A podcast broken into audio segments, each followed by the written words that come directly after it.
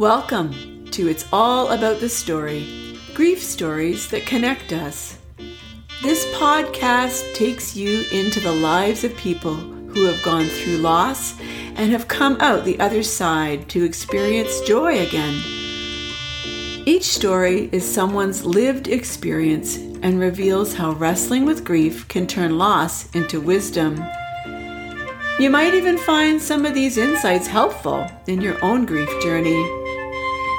Come, meet the people like yourself who have experienced loss and who now openly share their story with us. And now, here is your host, Rick Berg.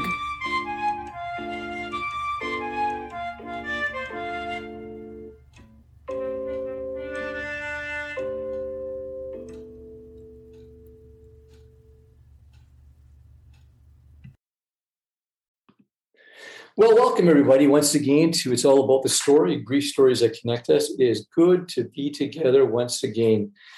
Just want to remind you once again, if you uh, haven't listened to the last couple of podcasts, to to maybe get back in there and uh, and listen to them. Very, very, very powerful podcast. So last week, uh, interviewed a gentleman who uh, had a severe concussion, actually four severe concussions in his life and he shared his real story about some of the grief and loss uh, he was experiencing as he went through that with him and his family, and just a very powerful story, and some great wisdom there. The uh, the Saturday before, I interviewed uh, Lena Schmidt, a mom uh, who um, whose whose baby died um, at full term. Um, right to the last minute, she was expecting to have a healthy baby, and some of the grief and loss uh, that goes along with that. And it was again a very powerful um, podcast filled with lots of wisdom and some tears along the way, but good information for us and for those people who experience that kind of loss in their life. And I'm excited about today um, because I've always been curious as a thanatologist, a person who's interested, especially in grief. Uh, you know, where do people learn about grief and loss? You know what what in their family of origin or or who's taught them about grief and loss in a healthy way because we know that um, it comes from somewhere.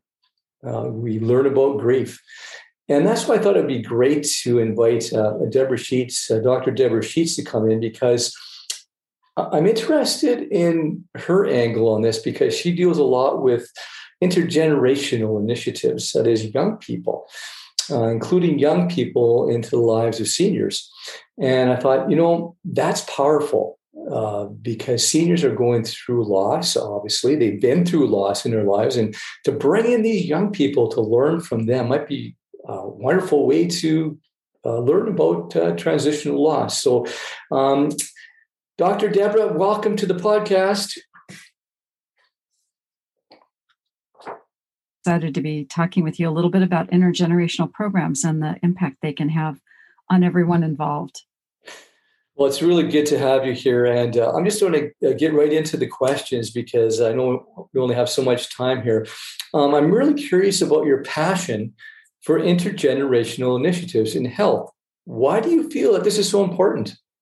Yeah, well, intergenerational programs can really improve the well being of older adults they help reduce the stigma associated with aging and discrimination that can occur against older adults, and particularly those with dementia. We know that um, people with dementia are often um, they become they can become quite socially isolated as friends drop away.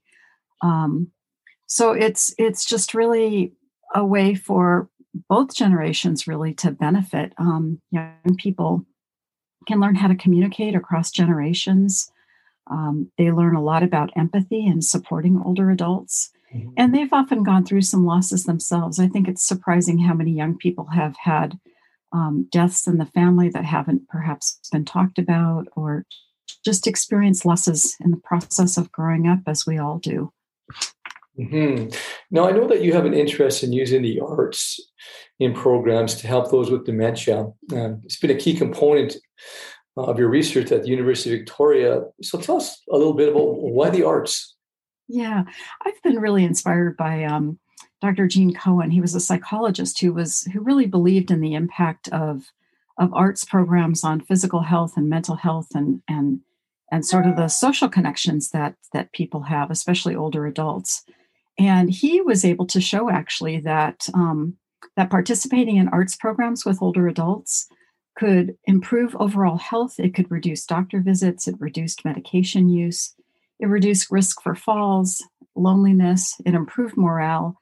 Um, and it just it's it's one of those things that we often don't think about but the arts have really important health promotion implications clearly and um, can help reduce um, the need for people to even go into long-term care so mm-hmm. i think the arts are really really powerful and have a big impact on health as well you know i was i'm, I'm interested in the arts is in uh, in talking a little bit about the intergenerational participation because I'm thinking, I'm not sure, but does a, a, program or a research project that involves arts is that a more encouraging way to get participation from a younger generation? Mm-hmm. i think it is because people can engage in joyful activities together. It gives them a focus. It's creative um, particularly because i work with older adults with dementia um, the arts are about imagination and they're about creativity. And so it's a way to bring the generations together to have a lot of fun and to create something, something hopefully magical and memorable.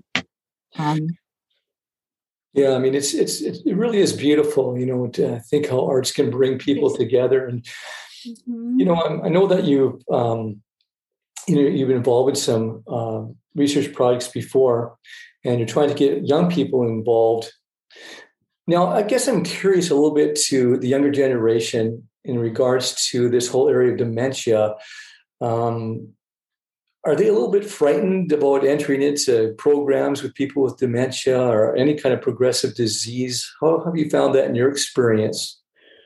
Yeah, yeah, I think because there is a lot of stigma with dementia that that younger people can have some fears and and they need some support. And I think once they learn how to have conversations um, once they learn a little bit about the person because the older adult still has memories and and wants to interact and and um, and learn um, those kinds of things can really really help the younger person to to have conversations when they find things that bring them in common now what's interesting is when i first my first experience with an intergenerational program was actually um, an adult daycare program and also um, a child care center. And they brought together younger kids with quite younger kids, like two year olds, mm. with older adults that were in daycare. Now I find myself working later, later during my academic career. Um, I ended up working more with university students and seniors. And then I backed up and it was more grade school kids and seniors. And now I'm I'm back to working with um, more high school students and seniors. And it's interesting to see that across all those different groups, whether it's young children or elementary school, um, grade school kids, or high school students or university students, there's still lots and lots of benefits. I think um, older adults don't have enough enough opportunities to interact with younger people, mm-hmm. and although younger people may have some fears about dementia or about chronic illness and stuff, older adults also sometimes aren't as familiar with younger people who bring and their interests and how the world's changing and mm-hmm. so bringing those two together to really have some conversations around some common interests like music or art um, can really help bridge um, bridge across the generations in important ways um, working with with the Voices in Motion choir, um, one of the things we found, I, I still remember one of the concerts at the end of a choir season when a family member came up to me and said, "You know, my my daughter can talk with her grandmother now. She knows how to interact with her," mm-hmm. and it was because she had been singing in the choir and interacting with people um, who actually had dementia. I don't think her grandmother did. Um, but she learned how to have a conversation, whereas sometimes they just talk with their friends, their same age groups. And um, so the arts really cut across generations and um, allow us to bridge more easily. And um, they take the attention away from illness, away from, they focus people more on the strengths that they still still bring to relationships and to um, living their lives, living their lives well. So, so this the younger generation, um, yeah, it's, it's, it's interesting because sometimes you know it, you know as you get older, there's always this kind of feeling that well, what are these young people all about? Or, you know, it's, they're so mm-hmm. different than us, so to speak. You know, you hear that from seniors, but it's fascinating that when you bring these two groups together, I remember somebody saying once to me is that we feel like we have more things in common than, than, what we than what we thought we would.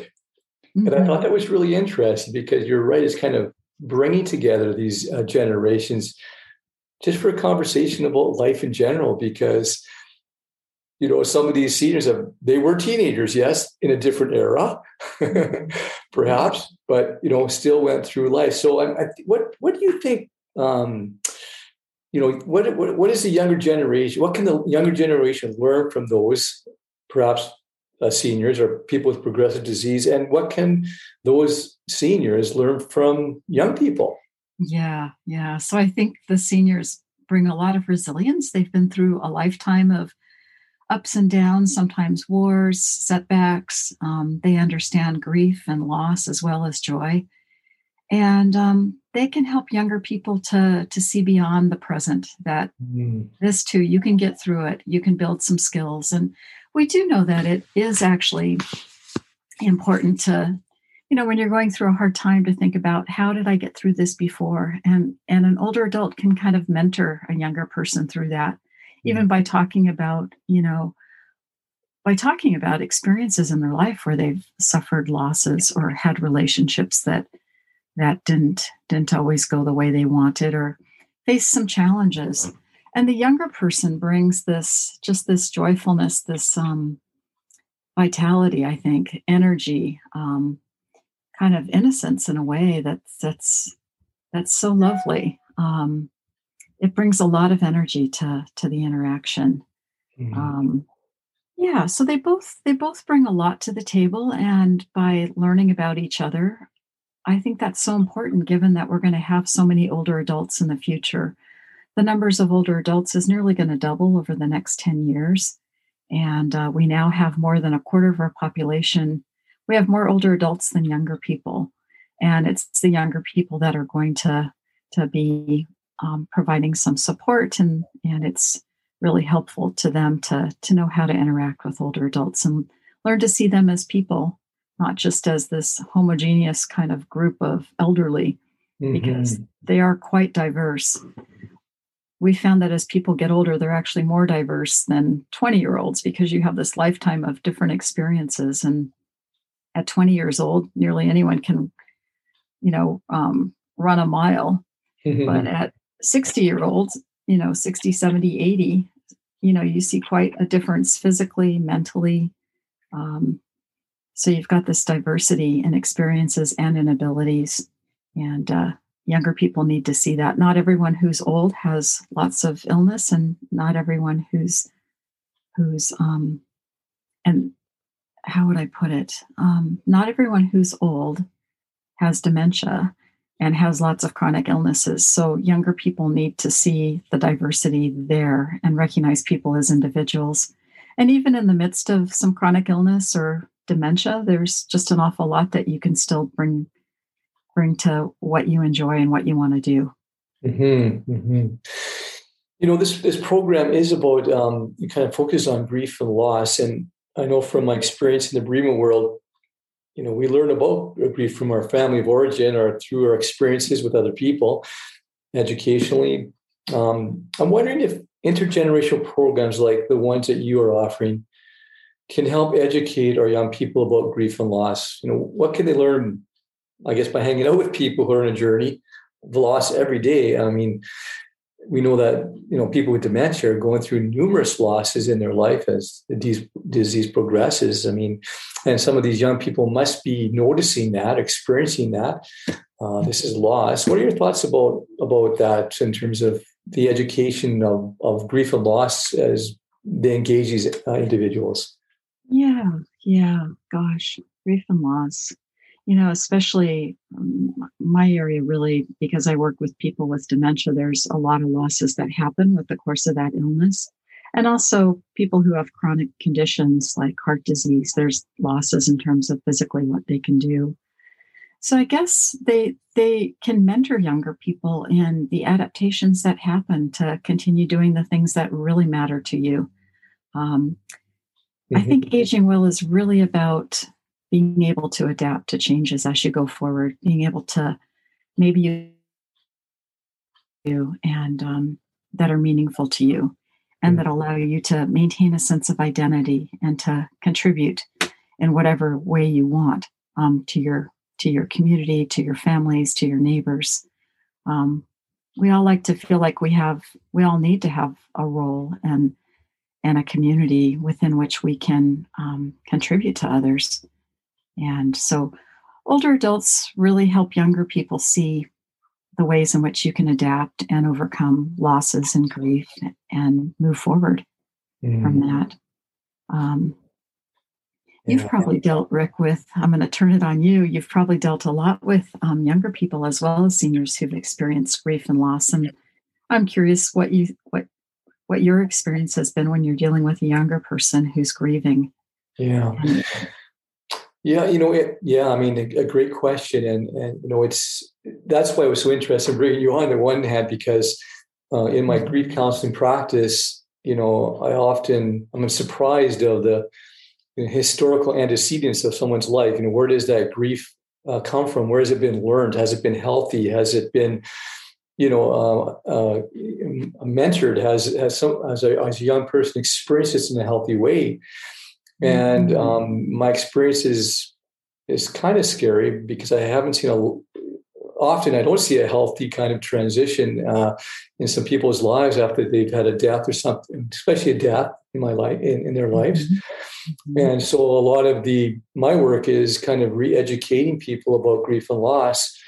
Um, and and I love it. Those who have had good experiences usually come from families of origin and often include grandparents, you know, um, who are open to talk, uh, who've gone through loss, who've uh, come out the other side, and like you say, have adapted, um, who found joy again in their life, who look at life realistic, um, knowing that yeah, it, loss is part of our human journey. It's part of what we're going to experience forever in different ways, but we don't mm-hmm. have to be scared of it. Um, we just have to have some tools.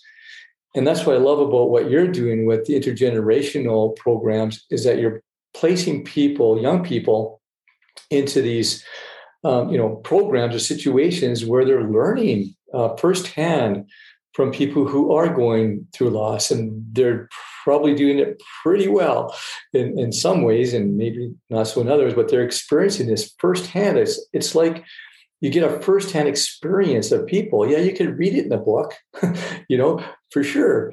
But boy, the greatest teachers for me, anyways, what I've learned about grief is from the lived experience of others that I just, you know, it's osmosis. It's grief by osmosis, mm-hmm. Uh, you know, for these young people. So, um, yeah, so that was yeah. that's kind of that's kind of my take on on that uh, for sure.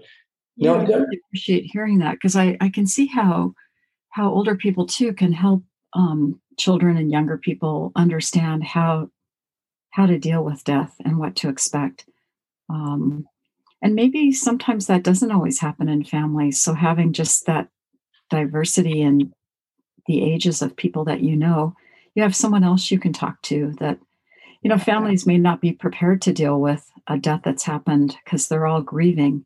And so having someone outside the family or even just in the process of being part of an intergenerational program and watching some of the transitions that people go through. And it may not be death, but it's the grieving that happens when someone has to go into long term care because. Yeah. Absolutely. And I think, you know, this time of COVID. Seeing how people deal with that. Yeah. And I think we're experiencing a lot of that uh, as COVID continues in, you know, taking part of our lives away that there's a lot of individuals who are grieving a lot of different losses and uh, mm-hmm. it's interesting to talk to some some of the young people that i know you know they're experiencing loss differently of course as you mentioned um, but they're still experiencing loss and i think they're looking for for mentors and and mm-hmm. programs like voices in motion are programs that in fact that you're uh, putting into place now i want to talk about that because you've got something new happening here um, a new project that's initiated in which people with memory loss, um, their care partners, and students can participate together. It's coming up very soon. Can you tell us about that new project? Yeah, I'm starting a, a Memory Cafe Victoria. It's going to be a really safe and comfortable online space where caregivers and their loved ones who have memory loss, dementia, can enjoy the company of others. And the others are going to be University of Victoria students who are just really interested in, in interacting with some older adults. There's going to be lots of conversations, hopefully, some laughter and creativity because we're going to have each week for one hour. Um, and arts, I would call it a high quality arts program in a sense. Each of each week for about an hour, we'll have someone leading us in storytelling, in painting, in poetry, in rhythmic movement. Um, we've got some some drummers coming to lead us in, in some music activities.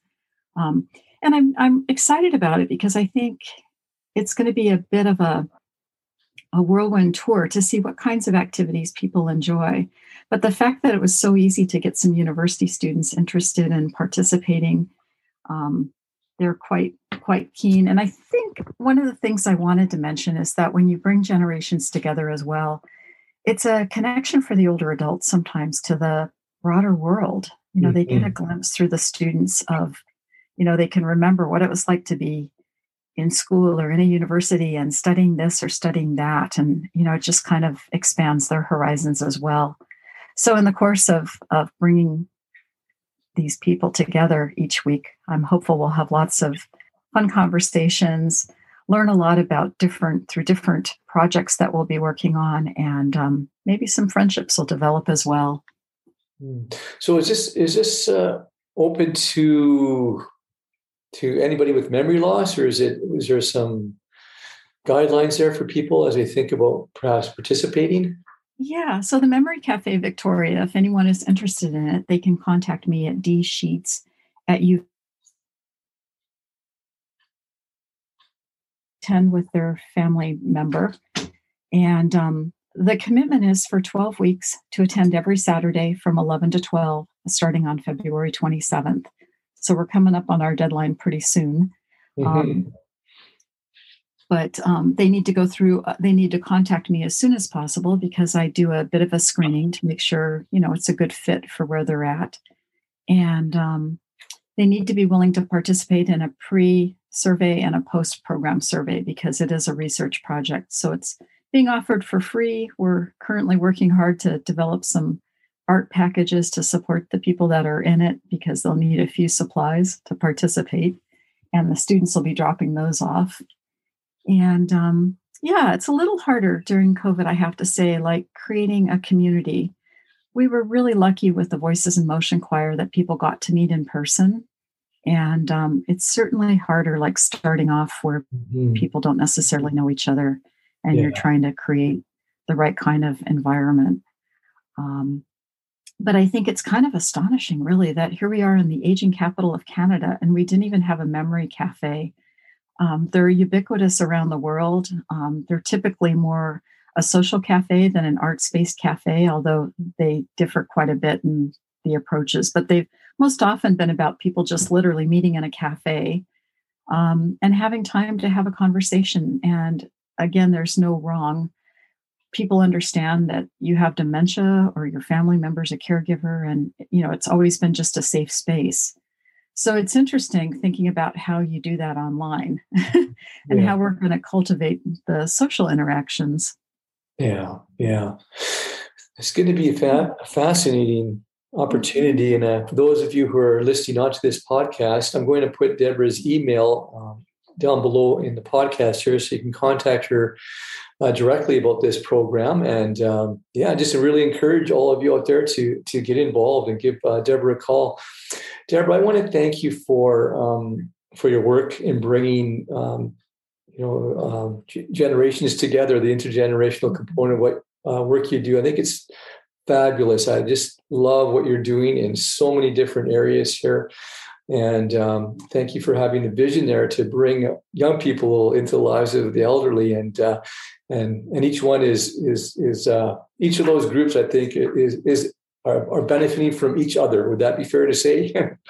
Absolutely. And thank you, Rick. I really appreciate the work you're doing to bring generations together and to support people going through grief and loss and um, and coping with chronic illnesses as well. Thank you. Well, thank you for joining us today again on um, It's All About the Story. Uh, wonderful to have Dr. Deborah Sheets with us. Uh, please, uh, on Saturday morning, this will go live, and please share this with as many people as you can as we share this wonderful initiative. So, for those of you who are listening on, take good care, and we'll see you next week on It's All About the Story, grief stories that connect us. Bye bye.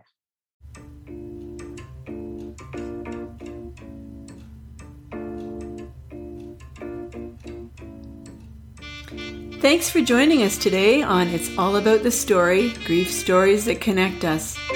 We hope this podcast was encouraging to you. There are so many different types of loss. Why not take time to listen to some of the other unique stories in this podcast series? Feel free to share them with family, friends, neighbors. If you'd like to receive notifications about the next episode in the series, please subscribe and we'll make sure you don't miss out. We hope that you'll be joining us again on It's All About the Story Grief Stories That Connect Us with host Rick Berg.